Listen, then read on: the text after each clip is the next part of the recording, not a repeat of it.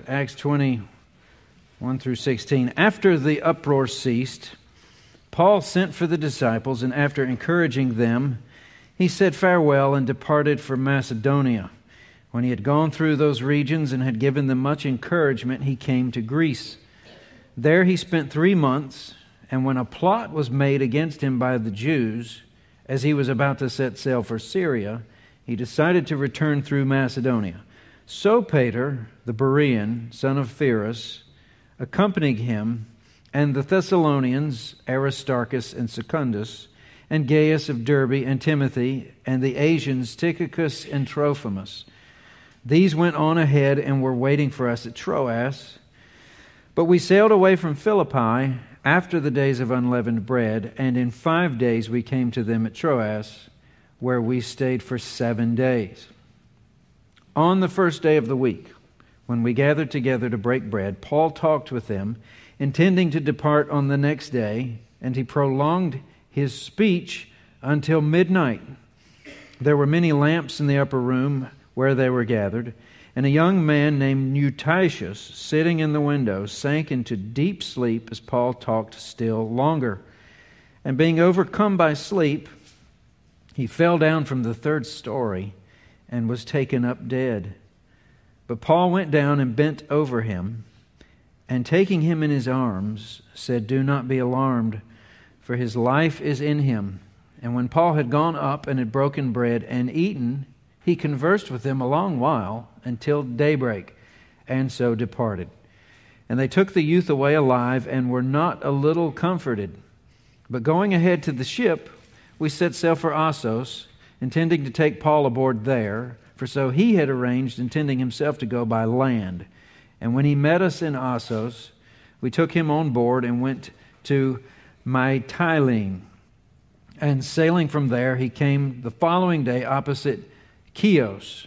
The next day we went and touched Samos, and the next day after that went to Miletus, for Paul had decided to sail past Ephesus so that he might not have to spend time in Asia, for he was hastening to be at Jerusalem, if possible, on the day of Pentecost. This is God's Word, and thanks be to God for His Word. Let's bow in prayer. Father in heaven, we again, on your day in your house, ask for your help with your Word. As we have them open in our laps, we ask you to open our Bibles to our head and our heart. Be our teacher. Make us good students. Help us to understand, and then help us to obey. I ask all this in your precious name. Amen. Well, we're at chapter 20 already. There's 28 chapters total. We've got a ways to go, but we've come a long way. Chapter 20 serves as a bridge between Paul's 3rd missionary journey, which he wrapped up at the conclusion of chapter 19, and a transition between that 3rd missionary journey and his final recorded trip to Jerusalem. That was a big deal, but then he's going to make his way to Rome, just not the way he had intended. He will leave as a prisoner. Luke's description of this passage that we just read is not as action-packed as some of them that have preceded or those that are ahead. It gives considerable attention to temporal and spatial details, ports of call, layovers, itineraries, names of those involved, along with a few details of what took place along the way. This all sounds like the stuff you would expect to read if you were reading a travel journal of some sort. And the use of the word "we," if you notice that, we went away from the "we" chapters ago where Luke was with Paul as he's recording this. Now he's back with Paul. He can say "we." So Luke is with this entourage, and it signifies an eyewitness account. So all those places that you've probably never heard of, and if we got our Bible maps out, we might be able to decode where in present day we're talking about in, you know, 1st century. But along with these things and the details, we are given a glimpse into the day-to-day rough and tumble of Paul's ministry. We're able to kind of peer in and see how he did what he did. There's not a lot here as far as that sort of thing. Sometimes Luke's purpose is to tell us exactly what's going on. Other times he just kind of flies right through. And there are a few firsts found here, most notably an explicit reference to the church meeting on Sunday, the first day of the week. Because back in the garden, before anything was, there were 6 days of creation. God rested on the seventh. And then later, when the Ten Commandments and all were given, remember the Sabbath day. And then at some point, it goes from Sabbath to Sunday. We don't know when that happened, but this is the first record of it seemingly being a pattern. We can talk about that. There's also the mention of another plot against Paul's life, likely involving the disposal of his body at sea, so that there'd be no evidence as to where he went. And it was by the Jews, not the Romans, not yet. All the heat's coming from his own people. We'll see that change as Rome gets involved in the chapters to come. But even so, there are many commentaries, and many scholars, many pastors, many laymen Sunday school teachers that readily admit the predicament one faces in trying to figure out, okay, what do we do with this? We've got this lovely sandwich of details, and then a long sermon and a boy falling out the window, and then details. But there's nothing said by Luke to try to contextualize or give us what it means to stick that story in the middle of this travel log. As if to just say, hey, this is real stuff. This is a real ministry, real history, real people. And on this night, this wonderful thing happened that no one who was there will ever forget. So we'll let you in on that. But two heavily detailed paragraphs, a captain's log, as it were, with a story of a long-winded sermon with a tragic accident that all turns happy in the ending, sandwiched between the two. Now, I have heard preachers use this text as a means to warn congregations of the dangers of sleeping through sermons. That's not why this was written. So you won't hear that from me. But I have heard congregants go on and on as far as pastors, and this passage is a warning for preaching too long, that bad things might happen. That, again, is not the reason why this is here. So with that out of the way, what we'll do is try to understand what's going on here, pick through what we've got, and then try to at least take a stab at perhaps what Luke's trying to leave with us. If this isn't spelled out, then maybe it's adrift. We'll see if we can catch it.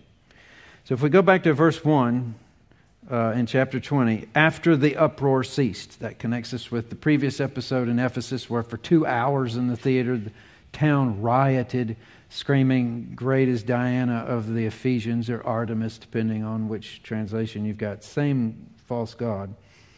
When that is done, it says, Paul sent for the disciples. Maybe he was out of Dodge and in hiding, and now the dust is settled, and he's calling the disciples in. And after encouraging them, we'll come back to that later. The word encourage means to give courage when one needs courage. That's the thing about encouragement. It's for people who are suffering, or worn out, or depressed, or at the end of the rope. That's what he's doing. He said farewell to them after encouraging them and departed for Macedonia. So there's your first geographical location, pin on the map. When he'd gone through those regions, which regions? The ones in Macedonia, and had given them much encouragement, he came to Greece. There he spent 3 months. That's where he found this plot against him. Then he decided, I like that, he decided, God's moving, but he's using his brain. That's the way it works in real life. There's not often stuff written in the sky when I walk out of the house in the morning. Isaac, this is what I want you to do. You find that in his word, and you find that within the responsibilities of your family and your sphere of influence, so on and so forth. But to kind of speed this up, just for sake of time, but making sure we don't leave anything unturned, there's a list of names. And I don't know if I'm pronouncing these correctly. How should I know? I've got a cheat button on my computer where you can hit the little microphone and someone with an accent will say them.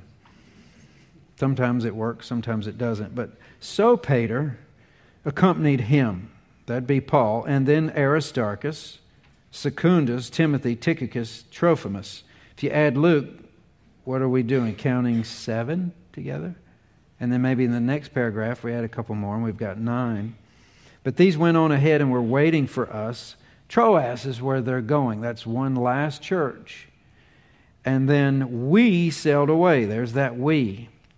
So at least Luke is on a boat from Philippi after the days of unleavened bread. And 5 days we came to them at Troas, where we stayed for 7 days.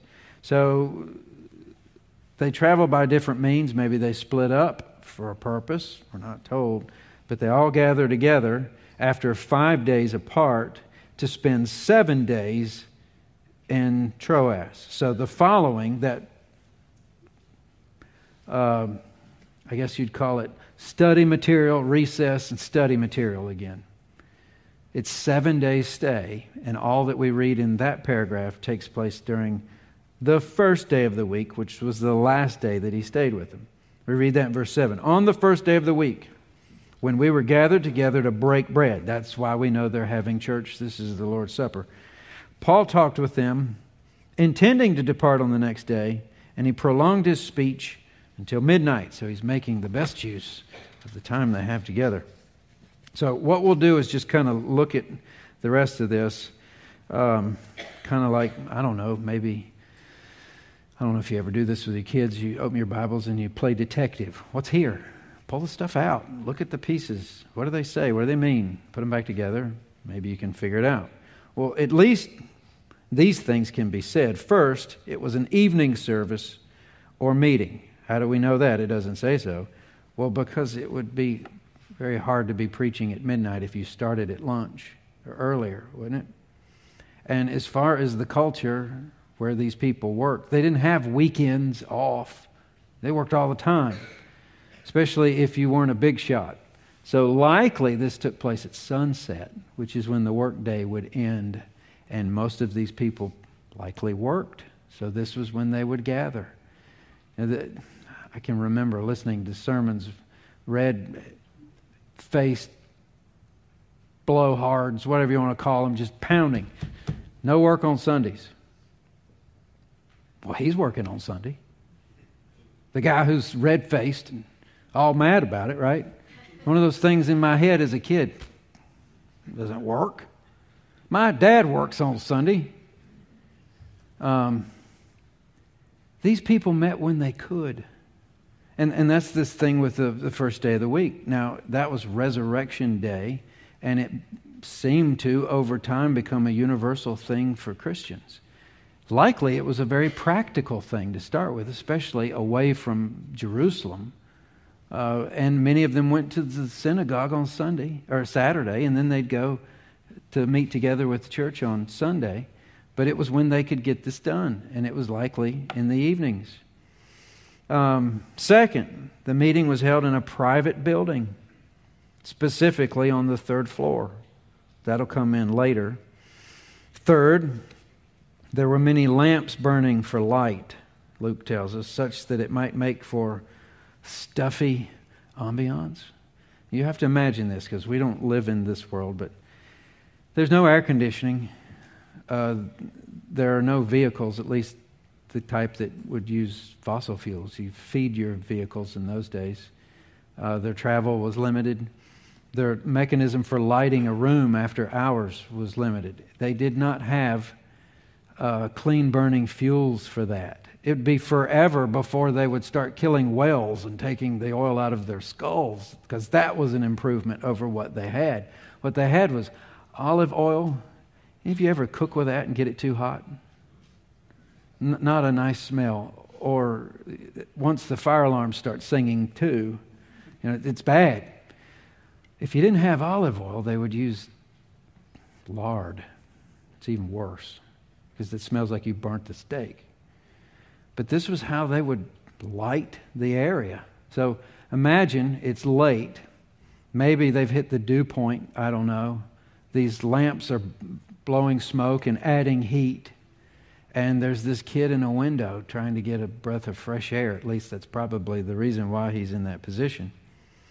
Fourth, even though referred to as a young man in verse 9 with a specific Greek word, the specific word used in verse 12 is more specific and usually covers ages from 8 to 14. So he was a young man. Emphasis on the young. I don't consider that to be a man, though he may have had his bar mitzvah. Who knows if he was Jewish?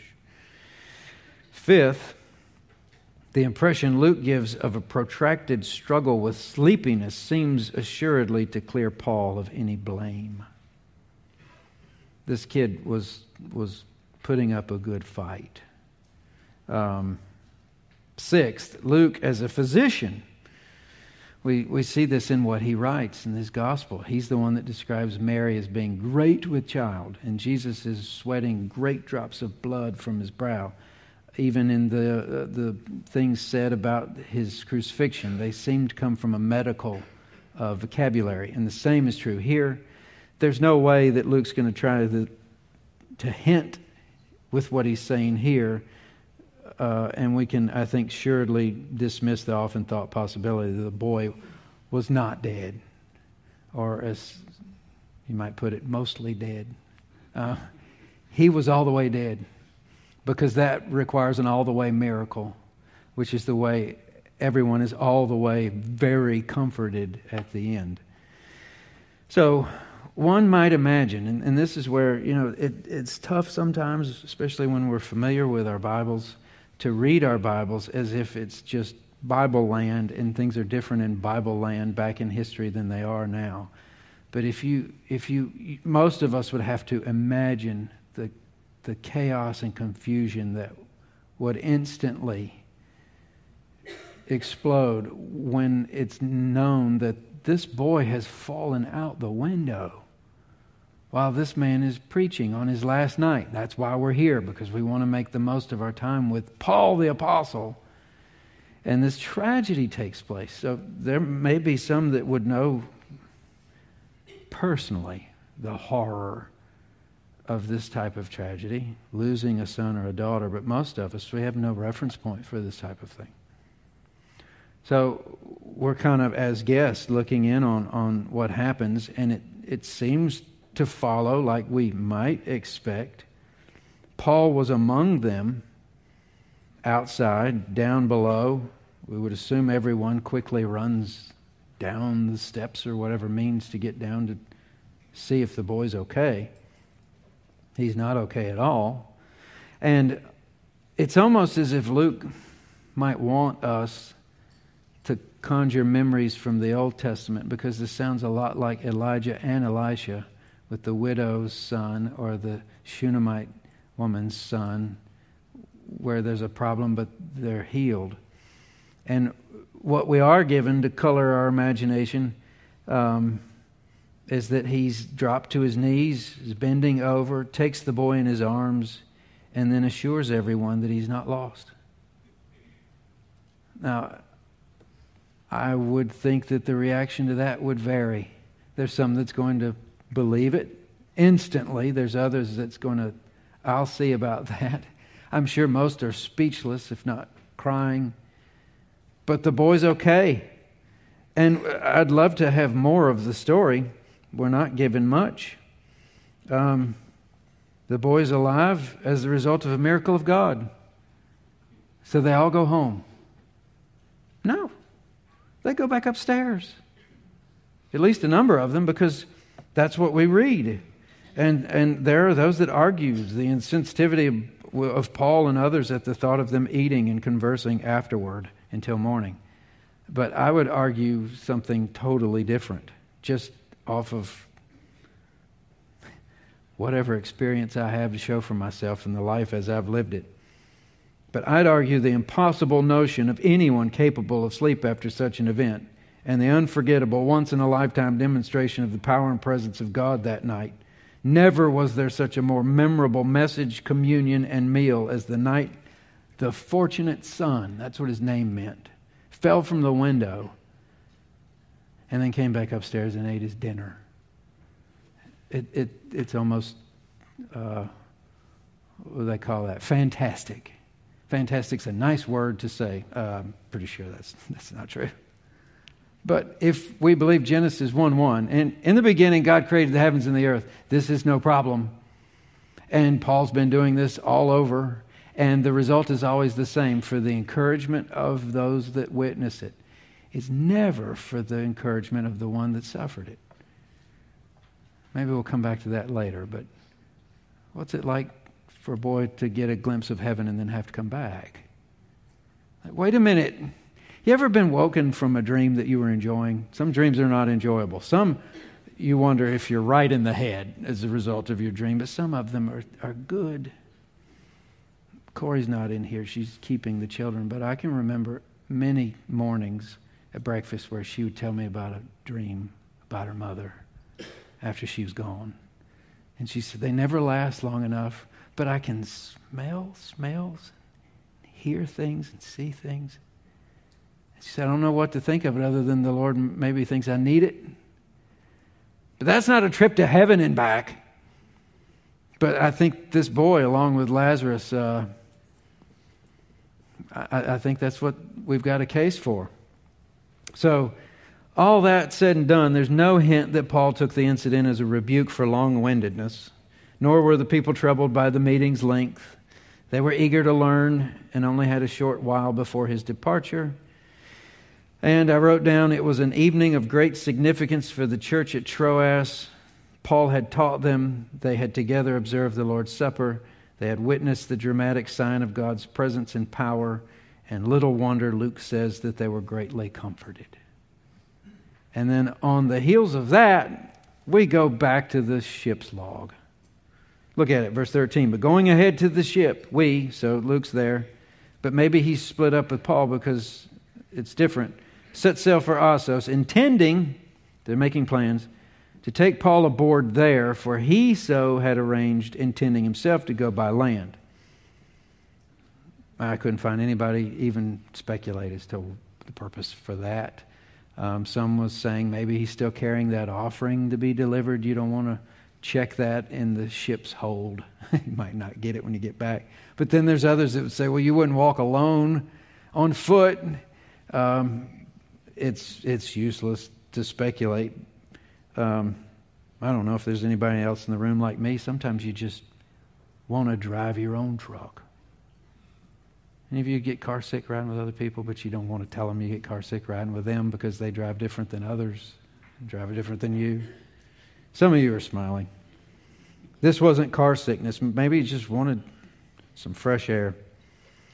And when he met us, so they're all together again, Assos, we took him on board. And then you got a few more stamps here. 1 town, 2 town, 3 town, 4. Paul had decided to set sail past Ephesus so that he might not have to spend time in Asia, for he was hastening to be at Jerusalem, if possible, on the day of Pentecost. So Paul's in a hurry. That's not new. We see that all the time. He's a man on a mission, if there ever was one. Now, that may have had to do with the weather, because best we can tell, it's at the time of year where the winds are beginning to change. And there's kind of a period between the good sailing and the bad sailing with an intermittent wind that blows during the day, and then you must anchor during the night because it drops out and you can drift. So, for whatever that's worth, that might be behind what's happening. But whatever the case, the paragraph transitions from this week in Troas with this monumental Bible study the last night before he departs, where Paul addresses the local church, to Miletus, where next week we're going to see him address pastors, elders of the church in Ephesus. He doesn't go through Ephesus. He calls those leaders from Ephesus to meet him in a neutral territory before he's off to Jerusalem with limited time. Again, what do we do with this? Here's my best shot, okay? You can call these points. I just call them observations. But there's a few things that you can see shine through here. They're a little, if ever so nuanced, different than what we've seen so far. So far in Acts, we've seen Paul as an evangelist. Wherever he is, he's talking to lost people, Jews or Gentile. And he's doing the same thing. He's teaching that the Christ is Jesus. This Galilean carpenter is the fulfillment of all the prophecies from our old book. He's him, and there's no other way to be saved. That was his singular message. In this case, though, first thing we observe is we see Paul more pastorally, because we've seen him speaking to a church. And then next week, speaking to church leaders. And this whole tour of the earlier spots for the purpose of encouragement. Now, we've seen Paul kind of weigh into some folks, no survivors. But in this case, we see parts of him that we might not expect to see. Having completed his missionary journeys, Paul the pastor revisits the old battlegrounds, the place of old difficulties, but mainly to build up and encourage those who had believed. I don't think for a minute that this was some type of publicity backtrack with back patting and photo ops and cheesy grins. These people are going to take heat in the coming decades and generations. Some of them are already being pulled in different directions by people from without and people from within. He's going to warn these fellas on a beach next week when we finish this chapter.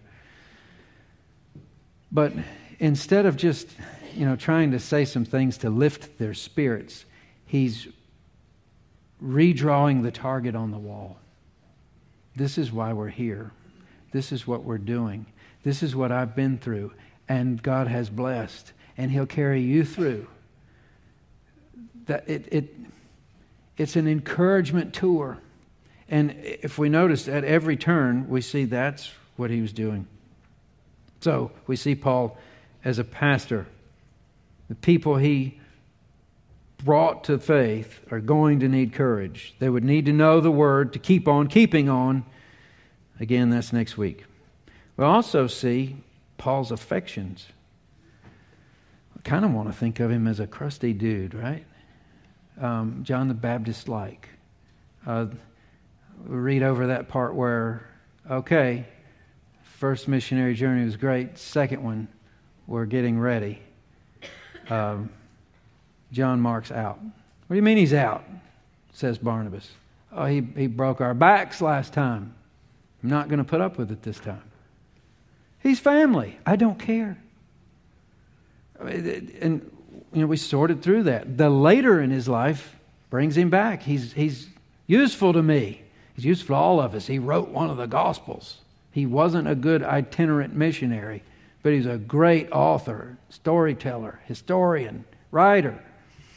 So we see his affections, and it's noteworthy that Paul hardly ever traveled alone, and when he was alone, such as here and a couple of other places, he voices his longing for companionship. You come to me. I'll meet you here. But it's not like alone was the purpose. It'd be if it were me. I need to breathe. Get away from me. I'm going on vacation. See y'all later. I don't think it's that way. All the names that are read here are hard to pronounce. We don't know them. But they signify Paul's conviction regarding spiritual giftedness. That God joins the body and that they're all needed. They're not a full functioning body without each other. Let's see what else. I've written down, he's not a one-man band. And we see it at the end of every letter as he profusely, tenderly thanks a whole list of people. In one case, he's telling a guy to say hello to his mother. Evidently, the lady treated him like a son or something like that. You ever find something like that where there's more affection than you think you deserve, but it's freely given? Well, he's thanking people for this. This is the story of a man who's going to spend every last second with the people he loves until that time is gone and he must go.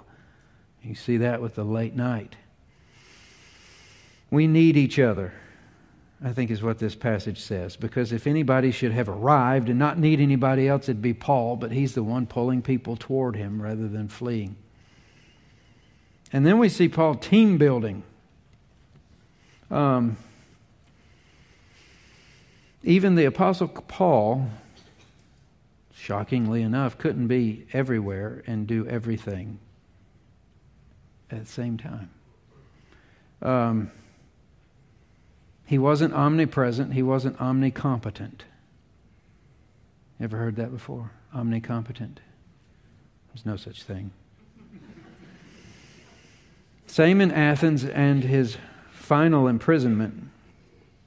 If we don't notice that he was seemingly always about the business of selecting and preparing others to replicate his actions so that they could replace him when the time came, we're reading Acts wrong. That's what he's doing all along. These are the people. He's identifying gifts. He's enabling their usefulness. And then he's going on somewhere else to do the same thing for someone else. So what we read here is he's not doing this alone by himself. Now, I'm putting these things together last night after having spent a week reading, and you know, sometimes the best thing you can do is just read the text and circle all kinds of stuff. And then you read what other people say, and you try to find something. And then you listen to what other people say when they preach, having done those other two things already. And then at the end, if it still seems like, where's the rabbit in this hat to pull out come Sunday morning? What do you do with all this? And that's good stuff. Paul's a pastor, Paul's affections, Paul's team building.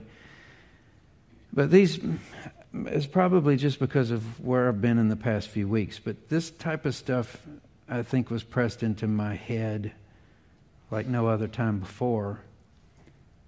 Just because being involved in the funeral of a parent, it's kind of your reality check that your perception of time is off. It's going very quickly, and you don't have much time left yourself. Whippersnapper, whatever you call yourself when you talk to yourself. And I haven't been here very long.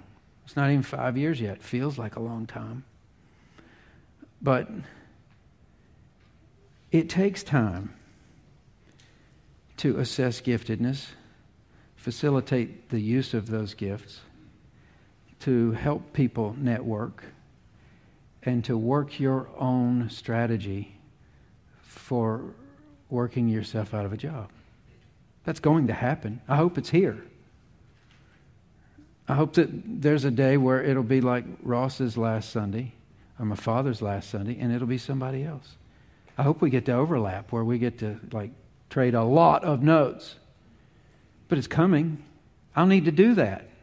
I need to assess giftedness, facilitate its usefulness, replicate what I've been doing and others, and then get out of the way and let somebody else do it. That's the way this is designed to work. And you see Paul doing this ahead of time. Paul's pre-planned his funeral. I didn't know what that kind of stuff's like. We pre-planned dad's by 2 days because he left quicker than we thought. And mom's working on some notes, and we're going to pre-plan hers. She said, I would have pre-planned ours both, but your father kept saying the trumpet's going to blow and we're going to waste our money. And she would say, we're not going to need the money anyway. And he would say, well, I'm not sure all our kids are saved. That was a joke. They might need it, you know. But do you see that stuff in here? That it takes time to say, hey, you're good at this, and I don't think it's an accident, and you seem to enjoy it.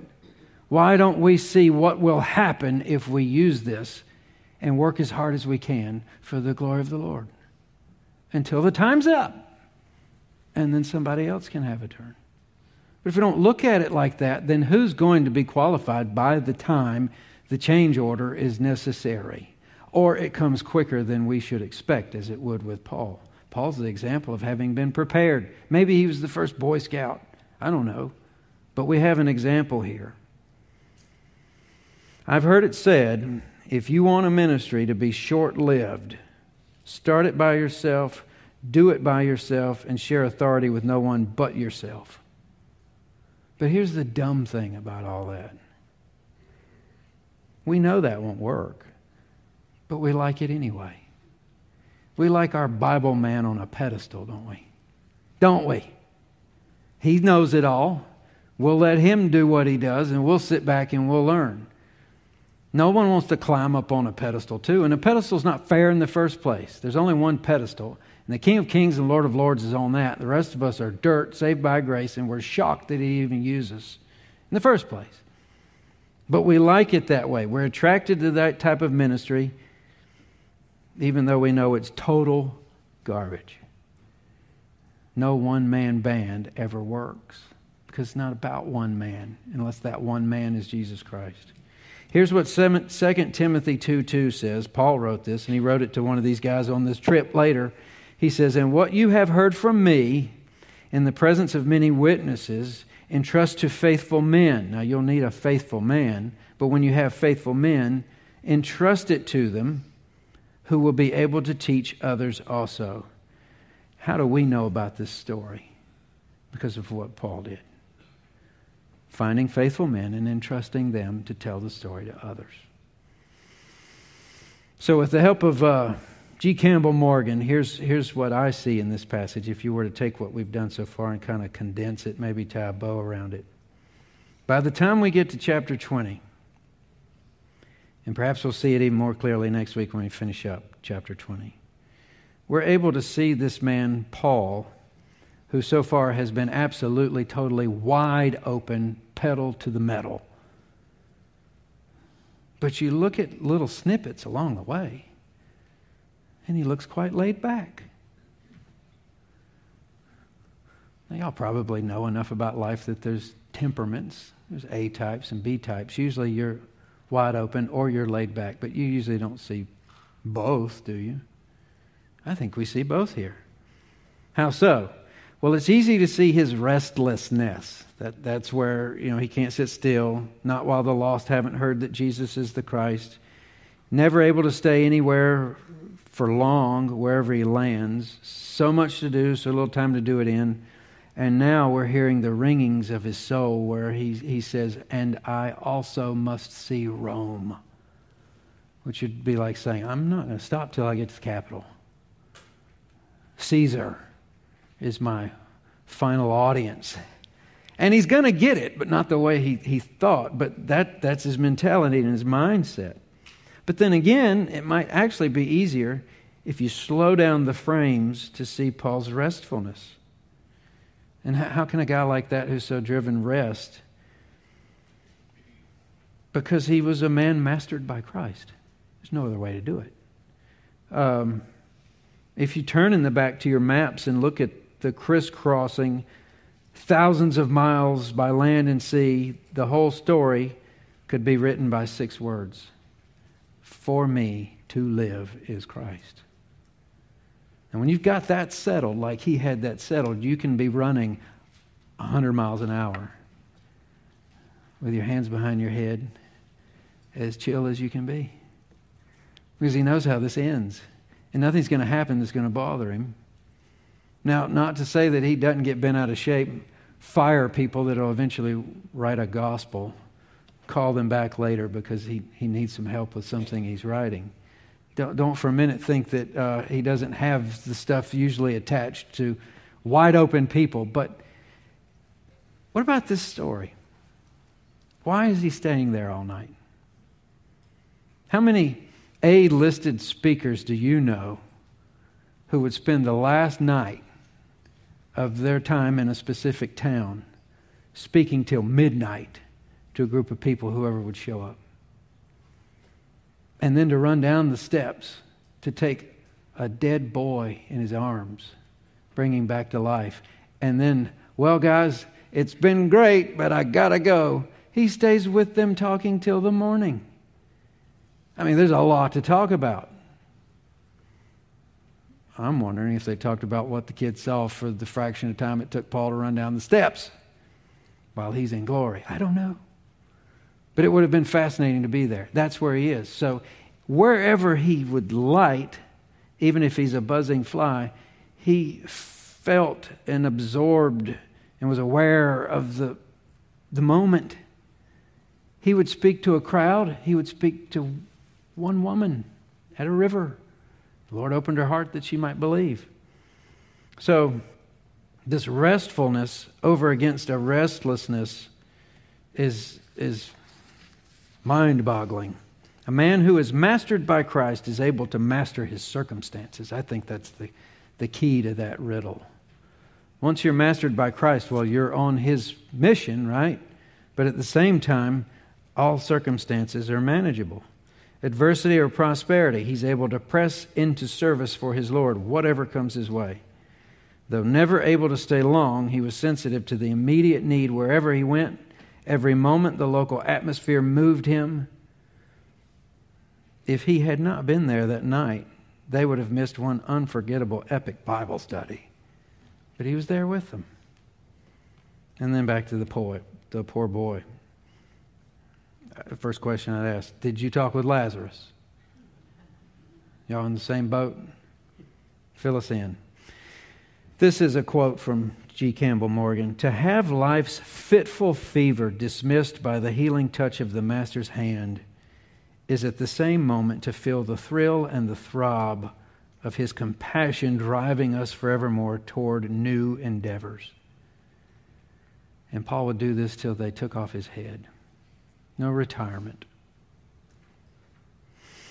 Now, again, maybe at some point I'll be able to sort and understand some of what I experienced over the past few weeks.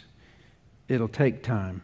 And I'm particularly fond of the advice some of you gave me. That business about time healing all pain, that's garbage. It doesn't work that way. It'll hurt until you meet him again. But it's a teacher, and you'll learn some things. This made me think, this life's fever dismissed by the healing touch of the Master's hand. My daddy died, but he's more alive than he's ever been. He's been healed eternally. My mother-in-law healed eternally. My mother, she's still here. She's healed temporarily. Still has cancer. You want to just put it as honest as we can. The very worst thing that could happen to any of you is that you're going to die. And it's going to happen to every last one of you. We're all going to die. So how shall we live? And when you've observed something like happened the night this boy fell out of the window, I think I'm with Morgan. The same moment you feel the thrill and the throb of his compassion driving us from evermore toward new endeavors. Other people have to know about this. They have to know about this. How are you going to live without this? How are we going to live without it? And then I thought of something that I heard on a bus in Israel. Israel didn't have anything to do with it. We were just on a tour bus when it happened. But I was sitting next to a guy I had gotten to know and had learned to appreciate. And since then, even more. But he said something. He's a little younger than my father, older than me. I'd say now he's in his mid-60s or so. But he had a door shut as far as ministry. Time's over. That's done. Now what? And what looked like a viable open door to something he'd never done before, but it was a big deal. And he said to me, I've wrestled with this because for some dumb reason in my ignorance and youth, I thought that at some point when I learn enough about the Bible and I've had enough experience in ministry, this should get easier. And I'll be able to make decisions like smart people do or holy people do. And this is a professor speaking in like layman's terms, which kind of takes you back when you're used to hearing, professor. And he said, that's when it dawned on me that I have had it backward all my life. Shouldn't the leaps of faith be at the point of our experience or our ignorance? The older I get, should those steps of faith shrink? it gets easier? I need less faith? Or is the Lord going to continue to stretch me until I see His face? So the last decisions I may make are the greatest steps of faith. I said, I don't know. You tell me. He said, it's the latter. I'm going to take this step of faith because I don't know what else to do. And I'm not going to go back. I'm not worn out. So I'm going to keep trucking. And it was a brilliant move, and it's done well. But I just thought that's nuts. Because if I had to lay the blame on any altar, it would be the altar of our culture's customary thought that we all deserve to retire at some point when we're worn out or when we've paid our dues or something like that. And as far as your employment goes, I think that fits. But as far as your calling and your election, which Paul says we must make sure and live worthy of, I don't think we ever retire. And I think even after the gifts you once possessed are long gone, even visits from those who knew you in a day earlier, who were blessed by your ministry or whatever, can continue to be blessed, even through your memory after you're gone. So what am I trying to say? Well, I'm dancing around dropping a bomb. Nobody laughed. Maybe just tenderness from the weeks prior, but folks, I really believe that this church in the past several years has been going through an adjustment phase. One, because of an epidemic that shook everything up. We got through that pretty easy because we had a live stream mechanism and you folks love each other.